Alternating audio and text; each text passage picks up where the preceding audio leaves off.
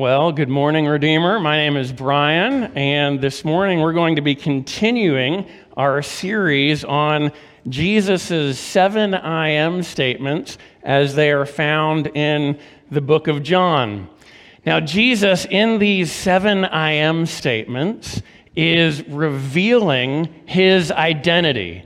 That is, he's telling you who he is. These are foundational and core truths about the person and the work of Jesus. And Albert has already walked us through in John chapter 6, where Jesus says, I am the bread of life. And in John chapter 10, where Jesus says, I am the good shepherd. And in John chapter 11, where Jesus says, I am the resurrection and the life. And this morning, we're going to look at John chapter 8 as Jesus says, I am the light of the world. But to give that a proper introduction, we're going to start at John 1 1. And as you're finding your place there on your Bibles or on your device, I'd encourage you to keep that open this morning. We'll be going back to it again and again. And I want to start this morning by thinking with you about the beauty and the mystery of light. Light is mysterious. The nature of light is mysterious. Scientists have argued and debated whether light is a particle or a wave. It has this dual nature where sometimes it acts like a particle and sometimes it acts like a wave. And so the nature of light, this dual nature, is mysterious. But the speed of light is also mysterious. It's the fastest thing in the universe. The speed of light is 186,282 miles per second. So the moon is one light second away. The sun is eight light minutes away. And the closest star, Alpha Centauri, is 4.3 light years away. Now, Albert Einstein says in his theory of special relativity that the closer you get to going the speed of light, the more time slows down. And if you could ever go the speed of light, time would actually stop. So, let's say you've figured out how to travel the speed of light and you have an eight year old daughter and you decide, you know, I don't really want to take my daughter with me to Alpha Centauri, so I'm going to leave her behind. And you travel at the speed of light to Alpha Centauri, and for you, because time stops, not one second goes by. You're not one second older by the time you return. But your daughter, who you left at eight years old, is now driving because for her, 8.6 years have gone by. Right? Wrap your brain around that. At the speed of light, time stops. But there's a problem with that. You see, Albert Einstein also says that as you approach the speed of light, matter becomes infinite. So you would really need to go on a diet after that one. Time stops, matter becomes infinite. The, the speed of light is mysterious, but light is also beautiful the sunrise or the sunset, especially over a body of water where it's reflecting all of the reds and oranges and yellows and they just light up the sky, right? Light is beautiful. Or maybe it's as it's refracted through water droplets and it scatters and sorts into that Roy G. Biv pattern and God paints a rainbow across the sky. Or one of my favorites is in, in the middle of a clouded horizon, right, where there's darkness all around, and then out in the distance, you see that ray of light that's breaking through the darkness. There's something that stirs my soul about the beauty of a ray of light piercing the darkness. Light is mysterious and beautiful. This morning, we're going to look at our passage under three headings. And those three headings are taken from three phrases in our key verse. And those three headings, first of all, we're going to look at the light of the world. Secondly, we'll consider uh, whoever follows me. And thirdly, we'll look at the light of life. So, the light of the world, whoever follows me, and the light of life. And here's what I'm going to tell you this morning the light of the world becomes the light of life as we follow him. And that changes everything. Let me say that again. The light of the world becomes the light of life as we follow him, and that changes everything. So let's look with me as we read together John 1, starting in verse 1. This is God's holy word. In the beginning was the Word, and the Word was with God, and the Word was God. He was in the beginning with God. All things were made through him, and without him was not anything made that was made. In him was life, and the life was the light of men. The light shines in the darkness, and the darkness has not overcome it. There was a man sent from God whose name was John. He came as a witness to bear witness about the light that all might believe through him. He was not the light, but came to bear witness about the light. The true light, which gives light to everyone, was coming into the world. And then John 8 and verse 12. Again, Jesus spoke to them, saying, I am the light of the world.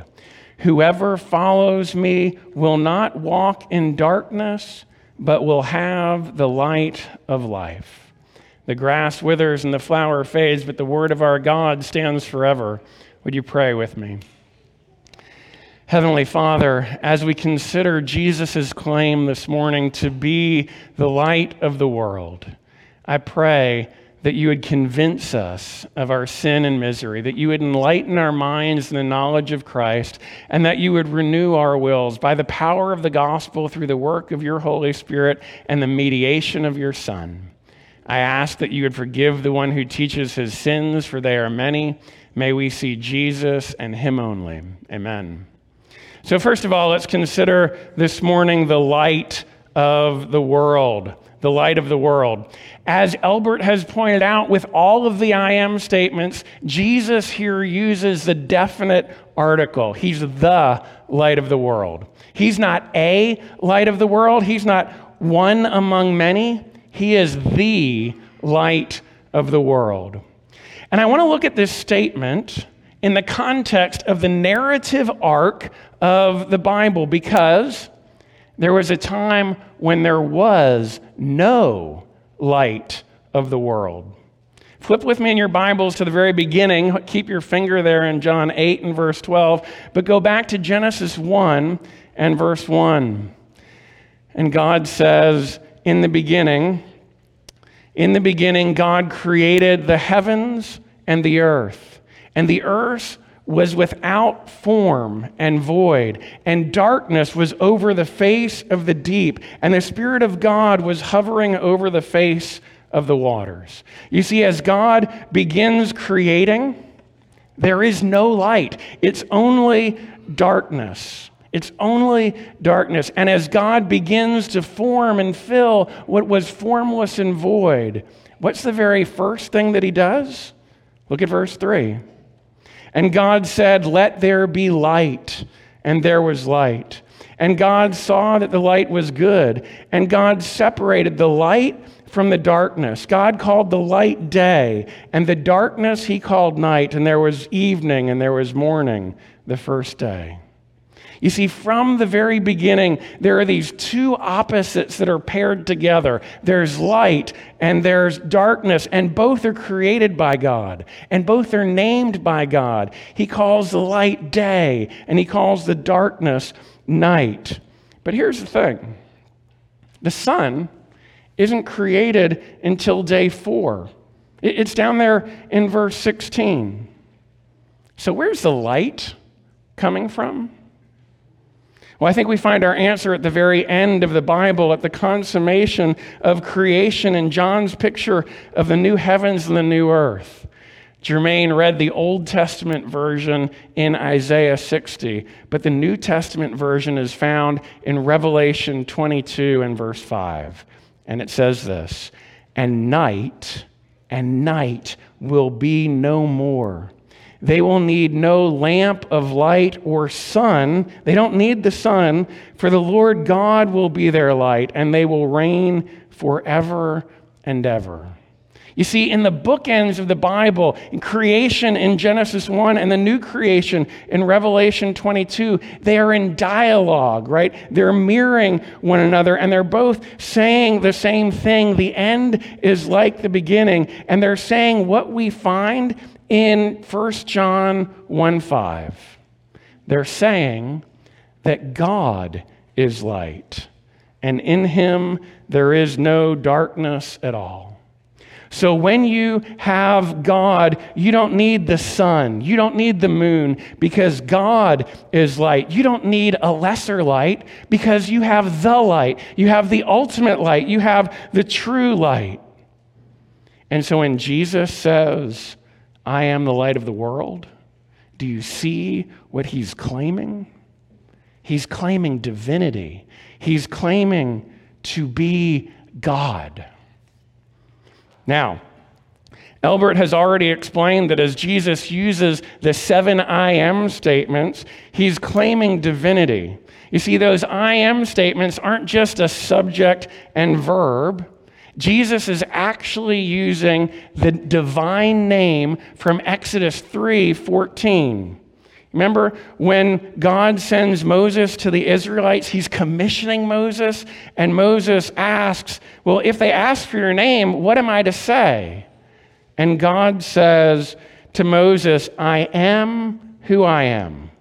Say to the people of Israel, I am has sent me to you. You see, I am is the name of God. It's about his eternal existence. He's not in the past, He's not in the future, He is in the eternal present. And in this particular context, it's the promise of His presence that He is with you.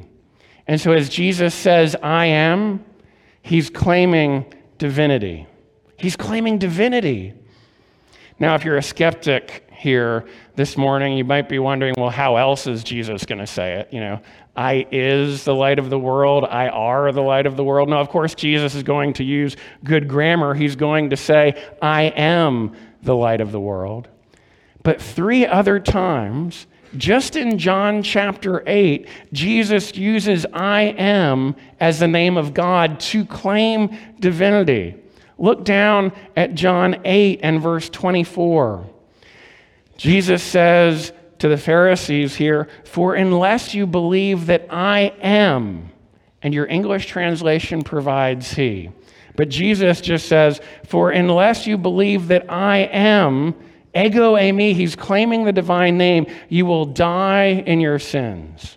Jesus isn't just saying, unless you believe that I exist, right? He's using I am as the divine name.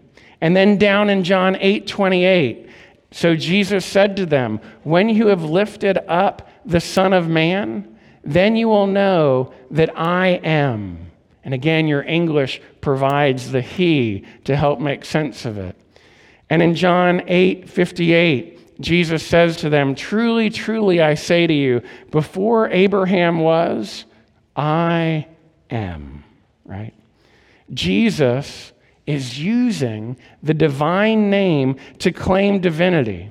Now, he's not claiming to be the Father, his divinity rests in unity with the Father, but also distinction from the Father. And John poetically explains this in John 1 1. Did you catch it here as we read that this morning? In the beginning was the Word, that's Jesus, and the Word was with God, and the Word was God. He was in the beginning with God. So as Jesus says, I am the light of the world, he's claiming divinity not once, but twice. He's claiming divinity when he says, I am. And he's claiming divinity when he says, the light of the world. He's saying something mysterious, something beautiful. He's saying something that we can't quite fully grasp, something that will unlock the secrets of the universe, and something that will help you see the world in a whole new way. He's telling you, I am God. And so Jesus this morning says to you, I am the light of the world. And I say to you, Behold the light of the world. Behold your King. Behold Messiah, the light of the world. Then, secondly, we have this phrase, Whoever follows me.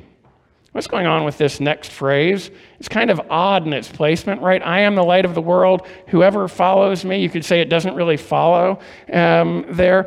The connection, what, what is this connection between I am the light of the world and whoever follows me? Let, us get down to the root of this mystery here. Did, did you notice how John begins this verse? Again, Jesus spoke to them. Again, again implies continuation. So, what comes before again here? Well, if you're looking there in your Bibles, you'll notice that what comes before the again is the story of the woman caught in adultery. And you'll notice that it's in brackets. There's an opening bracket in John 7:53 and a closing bracket after John 8:11 and a good study Bible will tell you that this verse is present in many of the early Greek manuscripts, but not in all of the early Greek manuscripts. But this appears to be an accurate depiction of an event in Jesus' life, but we're not quite sure where it belongs, and so they're inserting it here in the text. So, if we're looking at what the again points to, we need to go back to John chapter 7. And if you're scanning backwards in John chapter 7, you'll find a time marker in John 7:37. It says, "On the last day of the feast, the great day of the feast, Jesus stood up and cried out." Okay, so the setting is a feast, but which feast? Keep scanning backwards and you'll get to John 7 and verse 2. Now the Jews' feast of booths was at hand. So the context and setting for Jesus' claim is the Feast of Booths. And he's either making this claim on the last day of the feast, if the bracketed text isn't there, or a couple of days after the feast, if the bracketed text is there. But either way, understanding the Feast of Booths is going to unlock for us what Jesus is claiming. So, what is the Feast of Booths? Well, Scholars tell us that the Feast of Booths was a seven day pilgrimage to Jerusalem to celebrate the Exodus. This was the longest, uh, the longest festival or feast in Israel's calendar, and it happened at the autumn equinox. And Israel would live in temporary dwellings, right, booths, for seven days. Basically, they're going camping, right? They're going they're living in tents for 7 days. They're camping out. Well, why celebrate the feast of booths? There were two reasons. First was to remember God's provision for Israel in the wilderness. For 40 years, Israel wandered, and for 40 years, God provided. And do you remember how He provided for them? He provided for them through the manna, that daily bread from heaven. And remember, back in John 6, Jesus, after he fed the 5,000 at the Passover, he's in the wilderness. And what does he say? He says, I am the bread of life, right? And the second reason for the Feast of Booths was Thanksgiving. Thanksgiving. It was Thanksgiving for this year's harvest, reminding Israel that just as God had provided for them in the wilderness through manna, now He's still giving us our daily bread. It's just that the vehicle looks different. God is giving us our daily bread through the harvest. And on the last day of this feast, there were two events.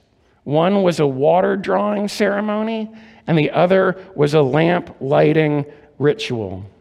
And the water drawing ceremony commemorated God providing water from the rock in Exodus 17 and in Numbers 20. And on the last day of the feast, right, the great day, Jesus is in the temple. He's in the outer courts of the temple where they would have poured the water. And in John 7 37, he stands up and he cries out, If anyone thirsts, let him come to me and drink. Right? You see, Jesus is not only the manna in the wilderness, he's also the water from the rock. But then the second ceremony was the lamp lighting ritual. The lamp lighting ritual. And this commemorated the pillar of fire and light that guided Israel through the wilderness. Now, the Jewish literature of Jesus' day says that this light ceremony was one of the greatest wonders that you could see in your life. This too happened in the outer courts of the temple, the same place where they poured the water. And they took these four large stands, and on these four large stands, they put four golden bowls each. So there are 16 golden bowls that you could only reach by ladder. And they filled these golden bowls with oil. And for the wicks, they used the worn undergarments of the priests. I kid you not. What are the priests going to do with their used under, underwear, right? Uh, those are the wicks going in to these 16 bowls that are filled with oil. And then they waited till dark. And when they lit these 16 bowls, it lit up the entire city. Light radiated throughout Jerusalem, bouncing off Jerusalem's limestone walls. This would have been spectacular. And then there was music. Choirs of Levites would sing during the lighting, and people of piety and good works danced in the streets, carrying torches that they would have lit from those bowls and singing hymns. Can you picture it? The light just radiating. People of good works dancing in the streets, right? They're carrying their own light, they're singing hymns. And this picture was designed to show what it would have been like for Israel to behold the glory of the Lord in the pillar of fire as God led them through the wilderness. And as God led them through the wilderness, what did Israel do? Israel followed. For 40 years, Israel followed this light. When the pillar of light stopped, they stopped. When the pillar of light moved out, they moved out. When it went west, they went west. When it went east, they went east. For 40 years, Israel followed. They followed the light. Again, Jesus spoke to them, saying, I am the light of the world. Whoever follows me will not walk in darkness, but will have the light of life. Do you hear what Jesus is saying? He's saying, I am that pillar of fire. I am the glory of the Lord that filled the tabernacle. I am the light that led Israel through the wilderness. Follow me. Jesus is the light of the world. Follow him. And following in the book of John is a call to discipleship. Following Jesus is the essence of discipleship. So in John 1, the first time the word disciple is used, it's used of two of John's disciples, and they hear John the Baptist say of Jesus, This is the Lamb of God who takes away the sins of the world. And what do they do? They become disciples. How? By following Jesus. A couple of verses later, as Jesus calls Philip to be a disciple, what does he say to Philip? He says, Follow me. And at the end of the book of John, after Peter is restored and Jesus tells Peter how he's going to die, Jesus says to Peter, What? Follow me. It's the call of discipleship. In John 10 and verse 27, Jesus says, My sheep hear my voice, and I know them, and they follow me. It's the call to discipleship. Now, Jesus says that we can't follow on our own. In John 6 44, he says, No one can come to me unless the Father who sent me draws him. And in John 3, he says that you can't enter the kingdom of God unless you are born again. Jesus has to initiate this call of discipleship. He calls us to follow him. And that's the call of discipleship. Now, in John's gospel, following is synonymous with believing. And believing is the whole reason that John writes his gospel. In the purpose statement in John 20 and verse 31, John says, These signs are written that you may believe that Jesus is the Christ, the Son of God, and that by, by believing you may have life in his name. So, how is believing connected with following? Well, belief isn't mere intellectual assent, right? It's not just agreeing to a set of facts. Now, you have to have facts as part of belief. You can't, it's not belief without them. But having the facts isn't enough. Even having the right facts isn't enough. Believing is knowledge in action. So, Lee and I uh, have taught so far four teenagers how to drive. And uh, today we start with our fifth teenager learning how to drive. Pray for us. Um, those teenagers can pass the test, right? The learner's permit test. And they can know that you take the key and you put it in the ignition and you put your foot on the brake and you put the car into drive and then you depress the gas, right? But that is knowledge about driving. It's not driving until what? They get into the car and actually do all of that and then follow the road. Oh, please follow the road, right? It's not driving until it's belief in it's, it's not driving until you put that knowledge into action. And that's what belief is. Belief is putting that knowledge into action. Belief anchors your life, it guides your step. It's not belief until you get into the car and drive. It's taking those facts and living by them. It isn't really belief until you follow the light. And so Jesus is calling us to daily and deliberate discipleship. And he says, Follow me. Follow me. Belief, discipleship, following.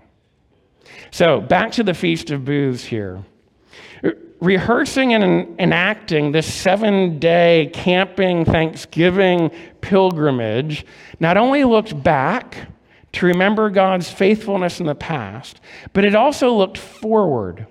It looked forward with an expectant hope that God would do this again in the future. They're saying once, long ago, God did this remarkable thing, right? It was called the Exodus. He led his people out of bondage and through the wilderness and into the promised land. And maybe, just maybe, God will do it again.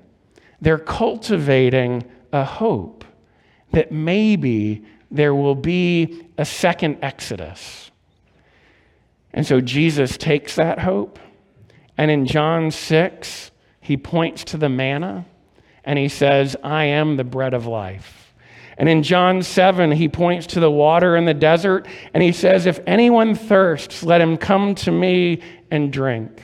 And in John 8, he points to the pillar of fire and he says, I am the light of the world. Follow me. You see, Jesus is saying that that second Exodus, what you've been hoping for and practicing and rehearsing with this feast of booths year after year, the second Exodus has come. Jesus is saying, Follow me out of the darkness. Follow me out of bondage and slavery. Follow me through the wilderness. Follow me into the promised land. Follow me, and I will take you all the way home. Something greater than the Exodus is here. Whoever follows me. And then, thirdly, this morning we have the light of life the light of life. Jesus commands us to follow him. What happens when we follow Jesus? Again, Jesus spoke to them, saying, I am the light of the world. Whoever follows me, what? Whoever follows me will not walk in darkness, but will have the light of life. Photosynthesis is another mystery of light that was discovered in the late 1700s. We still don't know it fully and understand it all today. It's the process through which green plants transform light into energy. And it involves chlorophyll, that's what makes the plant green. And it takes the light using carbon dioxide and water to produce energy and it gives off oxygen. In other words, without photosynthesis, there would be no life, right? Through photosynthesis, light becomes life. But without light, plants die. And that's not just true for plants, that's true for everything in the world. Everything in the world needs a certain amount of light in order for there to be life. Light makes life possible. And so you could say it's the light of life. And in the same way, in the same way, Jesus is the light of the world. And as you follow that light, as you believe that light. That light is photosynthesized, and the light of the world becomes for you the light of life. Whoever follows me will not walk in darkness, but what? But will have the light of life. You see, the light of the world becomes the light of life as we follow him. And that changes everything. We have new life. We're no longer in darkness, and we become sons and daughters of light. We have new life. Ephesians 2 says that we were dead in our trespasses and sins, but God, being rich in mercy because of the great love with which He loved us, made us alive together with Christ. We have new life. And John 1, verse 4 says, In him was life, and the life was the light of men. And that light shines in the darkness, but the darkness has not overcome it. We have new life, and we are no longer in darkness. In John 12, 46, Jesus says, I have come into the world as light, so that whoever believes in me may not remain in darkness. God has called you out of the darkness and into his marvelous light. Brothers and sisters, he has delivered us from the domain of darkness and transferred us to the kingdom of his beloved Son.